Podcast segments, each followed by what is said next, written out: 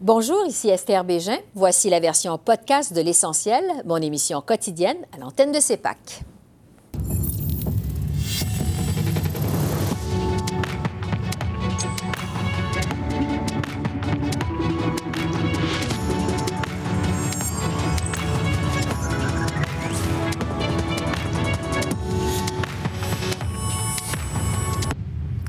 Bienvenue à cette édition de l'essentiel qui vous présente les faits saillants de la semaine politique à Ottawa. Une semaine qui s'est déroulée sur fond de tensions entre le Canada et la Chine. Des images captées en marge du sommet du G20 en Indonésie nous ont montré le président chinois Xi Jinping en train de sermonner le premier ministre Justin Trudeau pour avoir divulgué des informations aux médias. J'ai décodé cet échange avec l'ex-ambassadeur du Canada en Chine, Guy Saint-Jacques. Bonsoir, Monsieur Saint-Jacques. Bonsoir, Mme Bégin. Donc, on a assisté à un échange tendu entre le premier ministre Trudeau et le président chinois en marge du sommet du G20. M. Trudeau lui aurait parlé hier de l'interférence de la Chine dans les élections canadiennes. M. Xi accuse Justin Trudeau d'avoir coulé leur conversation dans les médias. Euh, à la lumière de votre expérience diplomatique, qu'est-ce que vous décodez de cet échange, vous? Bien, je dirais que c'est un, un, échange qui est tout à fait inhabituel. J'ai rarement vu Xi Jinping qui est aussi animé, qui gesticule autant. On voit qu'il est euh, rouge, qu'il bouge ses bras.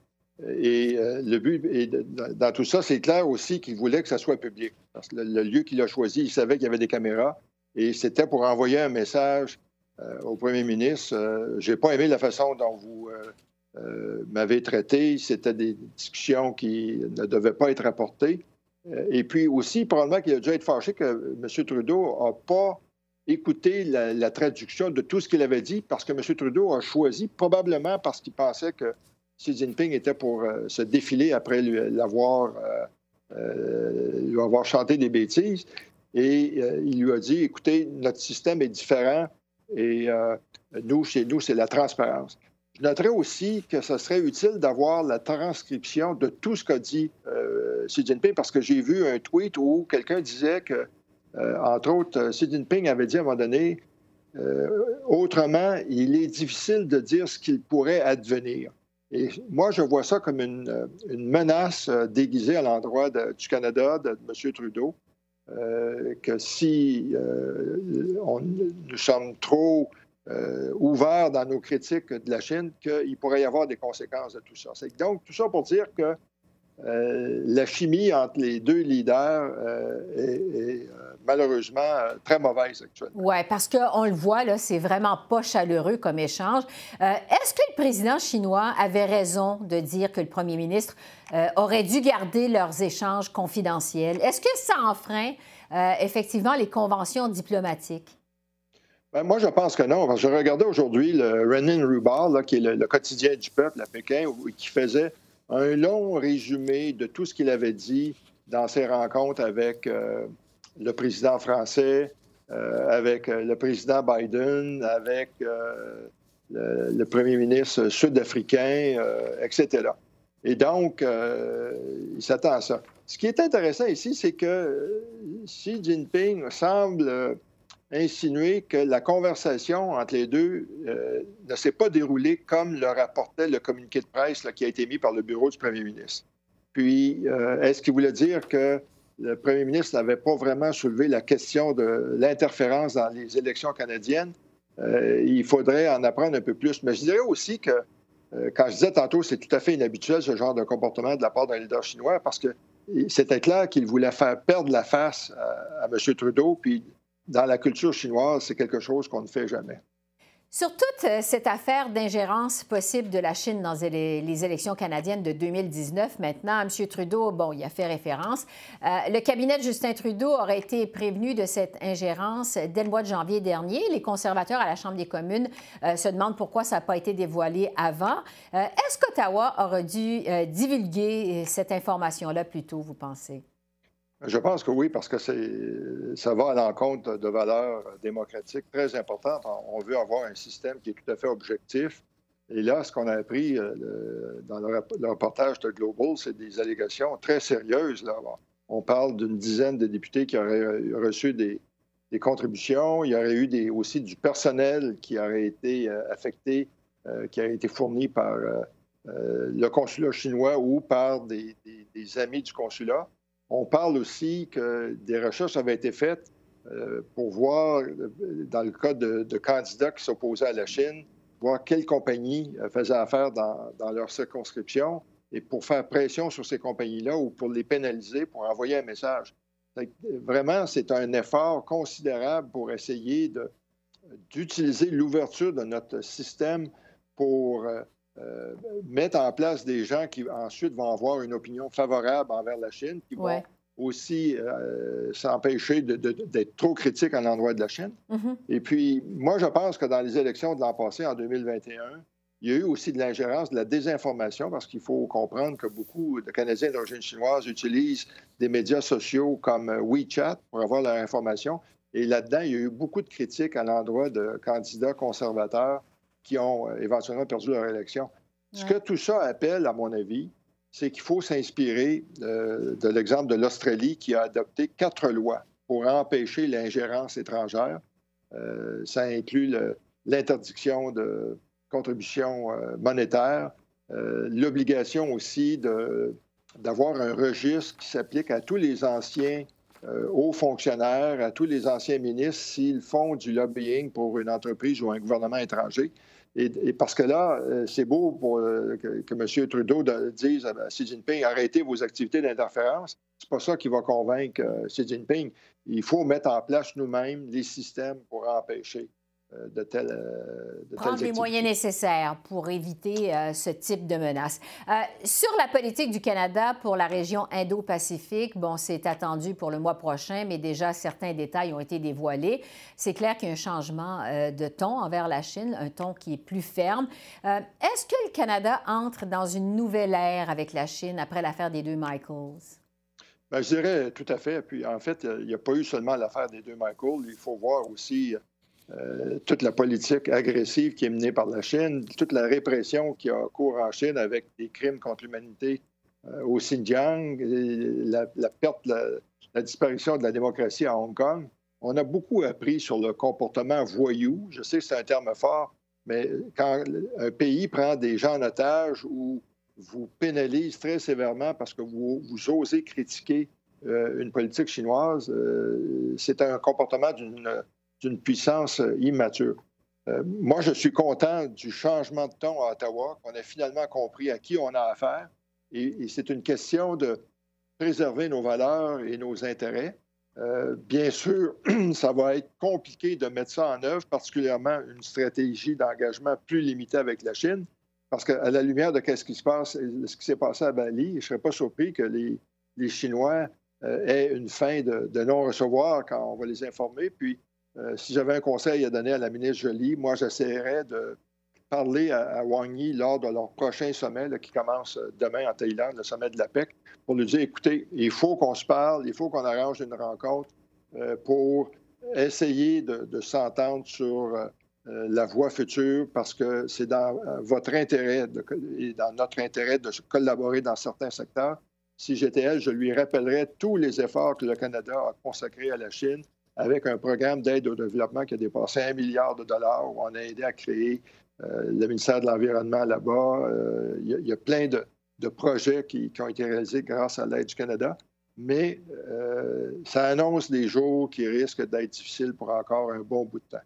Donc, des relations difficiles entre les deux pays à la lumière de ce que vous avez vu en marge du sommet du G20, c'est ce que vous nous dites. Oui, oui, euh, tout à fait. Puis euh, il faut dire, c'est ça, que la Chine maintenant, c'est une puissance euh, revancharde, puis à nouveau une puissance insécure et immature. Guy Saint-Jacques, ex-ambassadeur du Canada en Chine, merci beaucoup. Merci. Merci pour l'invitation. Merci, au revoir. Au revoir. Et ces tensions entre le Canada et la Chine ont aussi intéressé nos journalistes. Ce sera d'ailleurs notre premier sujet d'analyse avec Joël Denis Bellavance, Altiarage et Yves Malo. À vous trois. Bonsoir. Bonsoir. Ça a été une semaine mouvementée entre le Canada et la Chine. On va commencer justement notre analyse ce soir par cet échange entre le premier ministre Trudeau et le président Xi. Bon, tout le monde a vu les images. Là, le président Xi qui est en train de sermonner M. Trudeau. Euh, il l'accuse d'avoir révélé des informations aux médias. Il y a deux écoles de pensée sur cet incident. La première a l'effet que le premier ministre Trudeau s'est fait humilier par le président euh, chinois. La deuxième a l'effet que M. Trudeau s'est tenu debout devant le, président chinois. Alors, je vais vous demander à chacun d'entre vous, qu'est-ce que vous en pensez? Joël Denis, je commence avec vous. Ouais, visiblement, M. Trudeau a été pris au dépourvu avec cette euh, euh, discussion qu'il a eue avec le président chinois.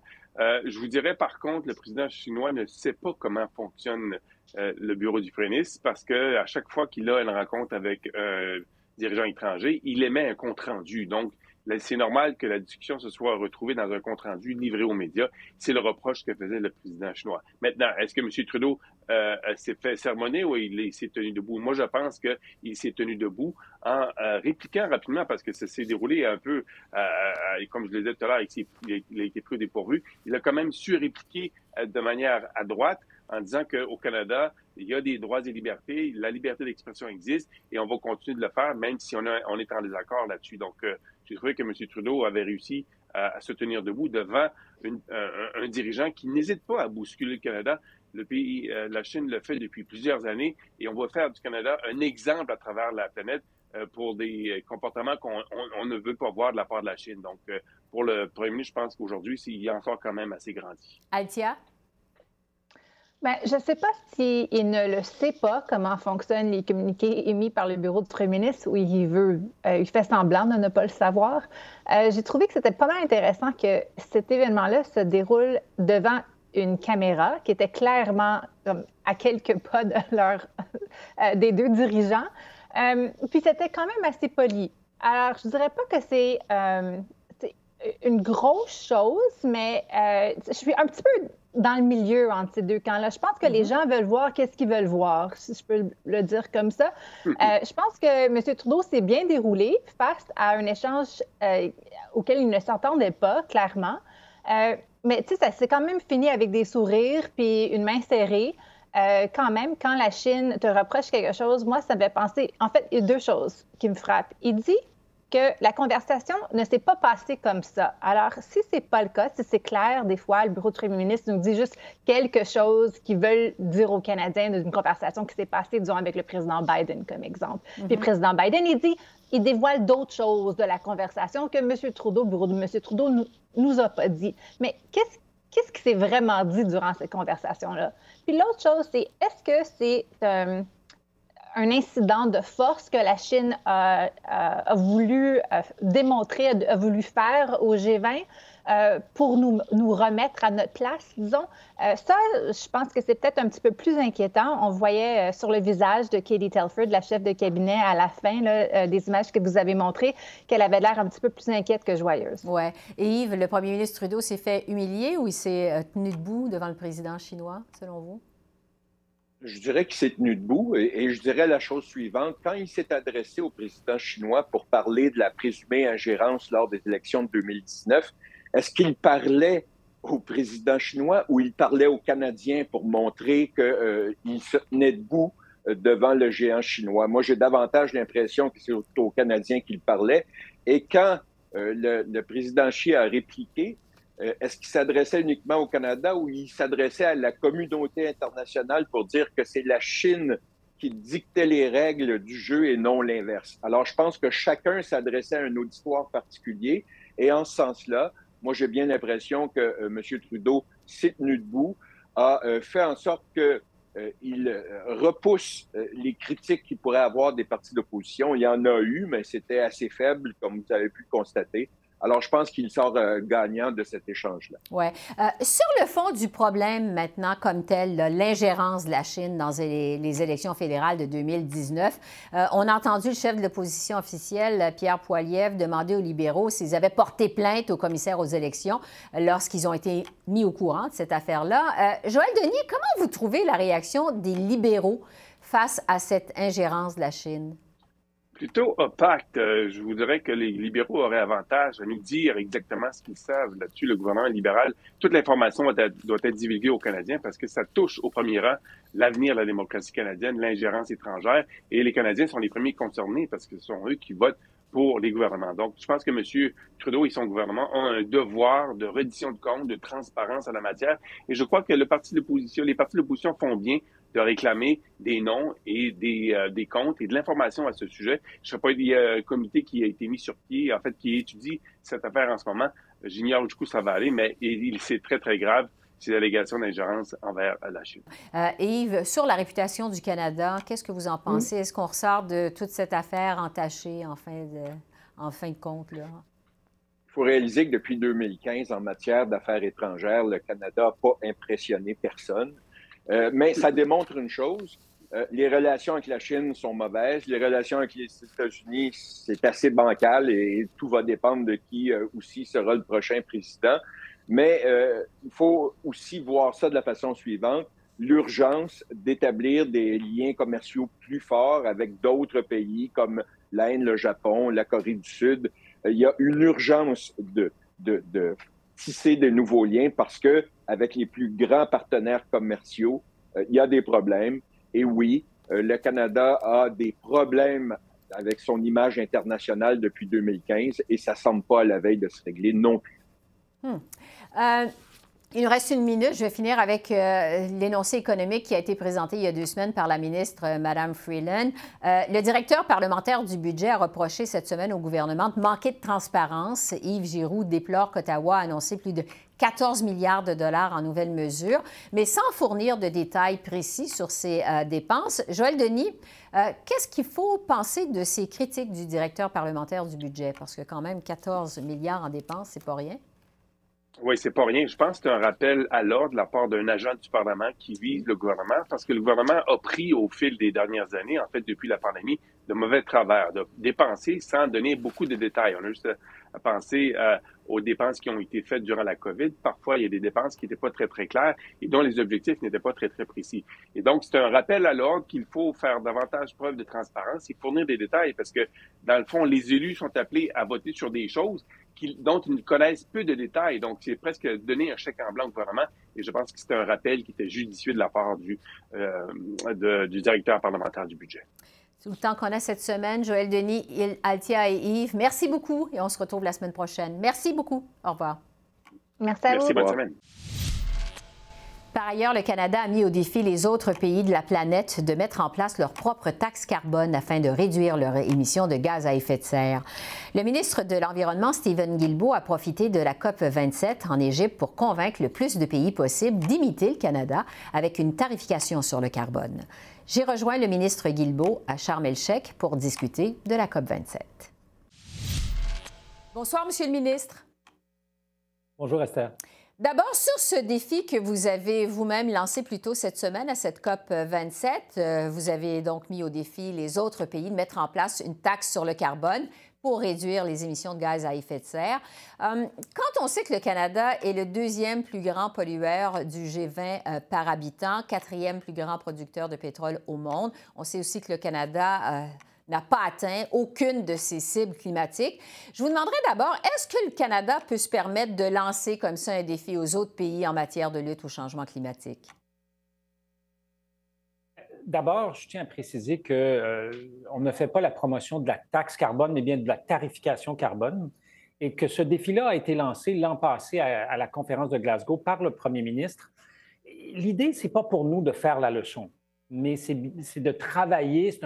C'est un défi plus sympathique que compétitif avec, avec les pays. C'est-à-dire, travaillons ensemble pour utiliser ce qui est considéré par l'ensemble des experts comme l'un des outils les plus efficaces pour lutter contre les changements climatiques. Et présentement, notre système de tarification carbone est salué par euh, tout le monde et sa mère. Je pense au Fonds monétaire international qui dit que si tout le monde, tous les plus grands émetteurs, faisaient, le G20 par exemple, faisaient ce qu'on fait en matière de tarification du carbone, on serait aux deux tiers d'atteindre les objectifs de Paris. Une mesure, une seule mesure. Alors, et, présentement, il y a 20 des pays du monde qui ont un système de tarification sur, sur la pollution. Du moins, c'était le cas l'an passé. Depuis qu'on a lancé le défi, depuis que le premier ministre a lancé ce défi-là, bien là, cette année, lors de l'événement, on, a appris par la Banque mondiale que nous sommes rendus à 25 Donc, en une année, on, a fait un bond en termes des pays qui ont mis ce genre de mécanisme-là en place. Et sur le panel où on, tenait cet événement-là, il y avait euh, une représentante du Chili. La Grande-Bretagne euh, a dit, ben nous, on a déjà un système, mais on va se joindre au défi du Canada parce qu'on veut améliorer notre système, puis on veut travailler avec vous et d'autres pour qu'il y ait plus de pays qui fassent ça. Alors, L'objectif, c'est pas de. Moi, je pense pas que le Canada peut faire la morale à qui que ce soit. Et ce n'est pas, pas ce pourquoi je suis ici. Je suis ici pour travailler en collaboration avec d'autres. Alors, on a des choses à apprendre les uns des autres. On peut se mettre au défi les uns des autres pour faire mieux. Et c'est exactement l'esprit de cette proposition-là. Sur le fait que le premier ministre Trudeau ne se soit pas rendu en Égypte pour assister à cette COP 27, contrairement à d'autres leaders internationaux, comme par exemple Joe Biden, Emmanuel Macron également, qui ont assisté la semaine dernière. Bon, l'absence de M. Trudeau a fait euh, parler beaucoup ici. Est-ce qu'on vous en a parlé beaucoup en Égypte? Est-ce que vous avez dû vous expliquer là-dessus? Honnêtement, Esther, personne ne m'en a parlé ici. Euh, bon, c'est peut-être parce que c'est ma 20e conférence que les gens me connaissent, me reconnaissent. Ça fait longtemps que, que je participe au, processus de négociation. Et, je pense que les gens voient que le Canada est engagé dans la lutte au changement climatique.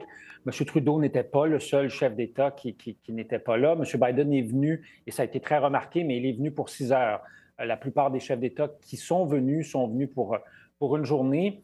Et, le fait, par exemple, que le Canada décide, à la demande des Nations unies, d'accueillir la prochaine conférence des Nations unies sur la diversité biologique, la COP 15, qui aura lieu dans quelques semaines à Montréal, à quatre mois d'avis. Vous savez, Esther, pour organiser une conférence comme celle en Égypte, les Égyptiens travaillent là-dessus depuis deux ans.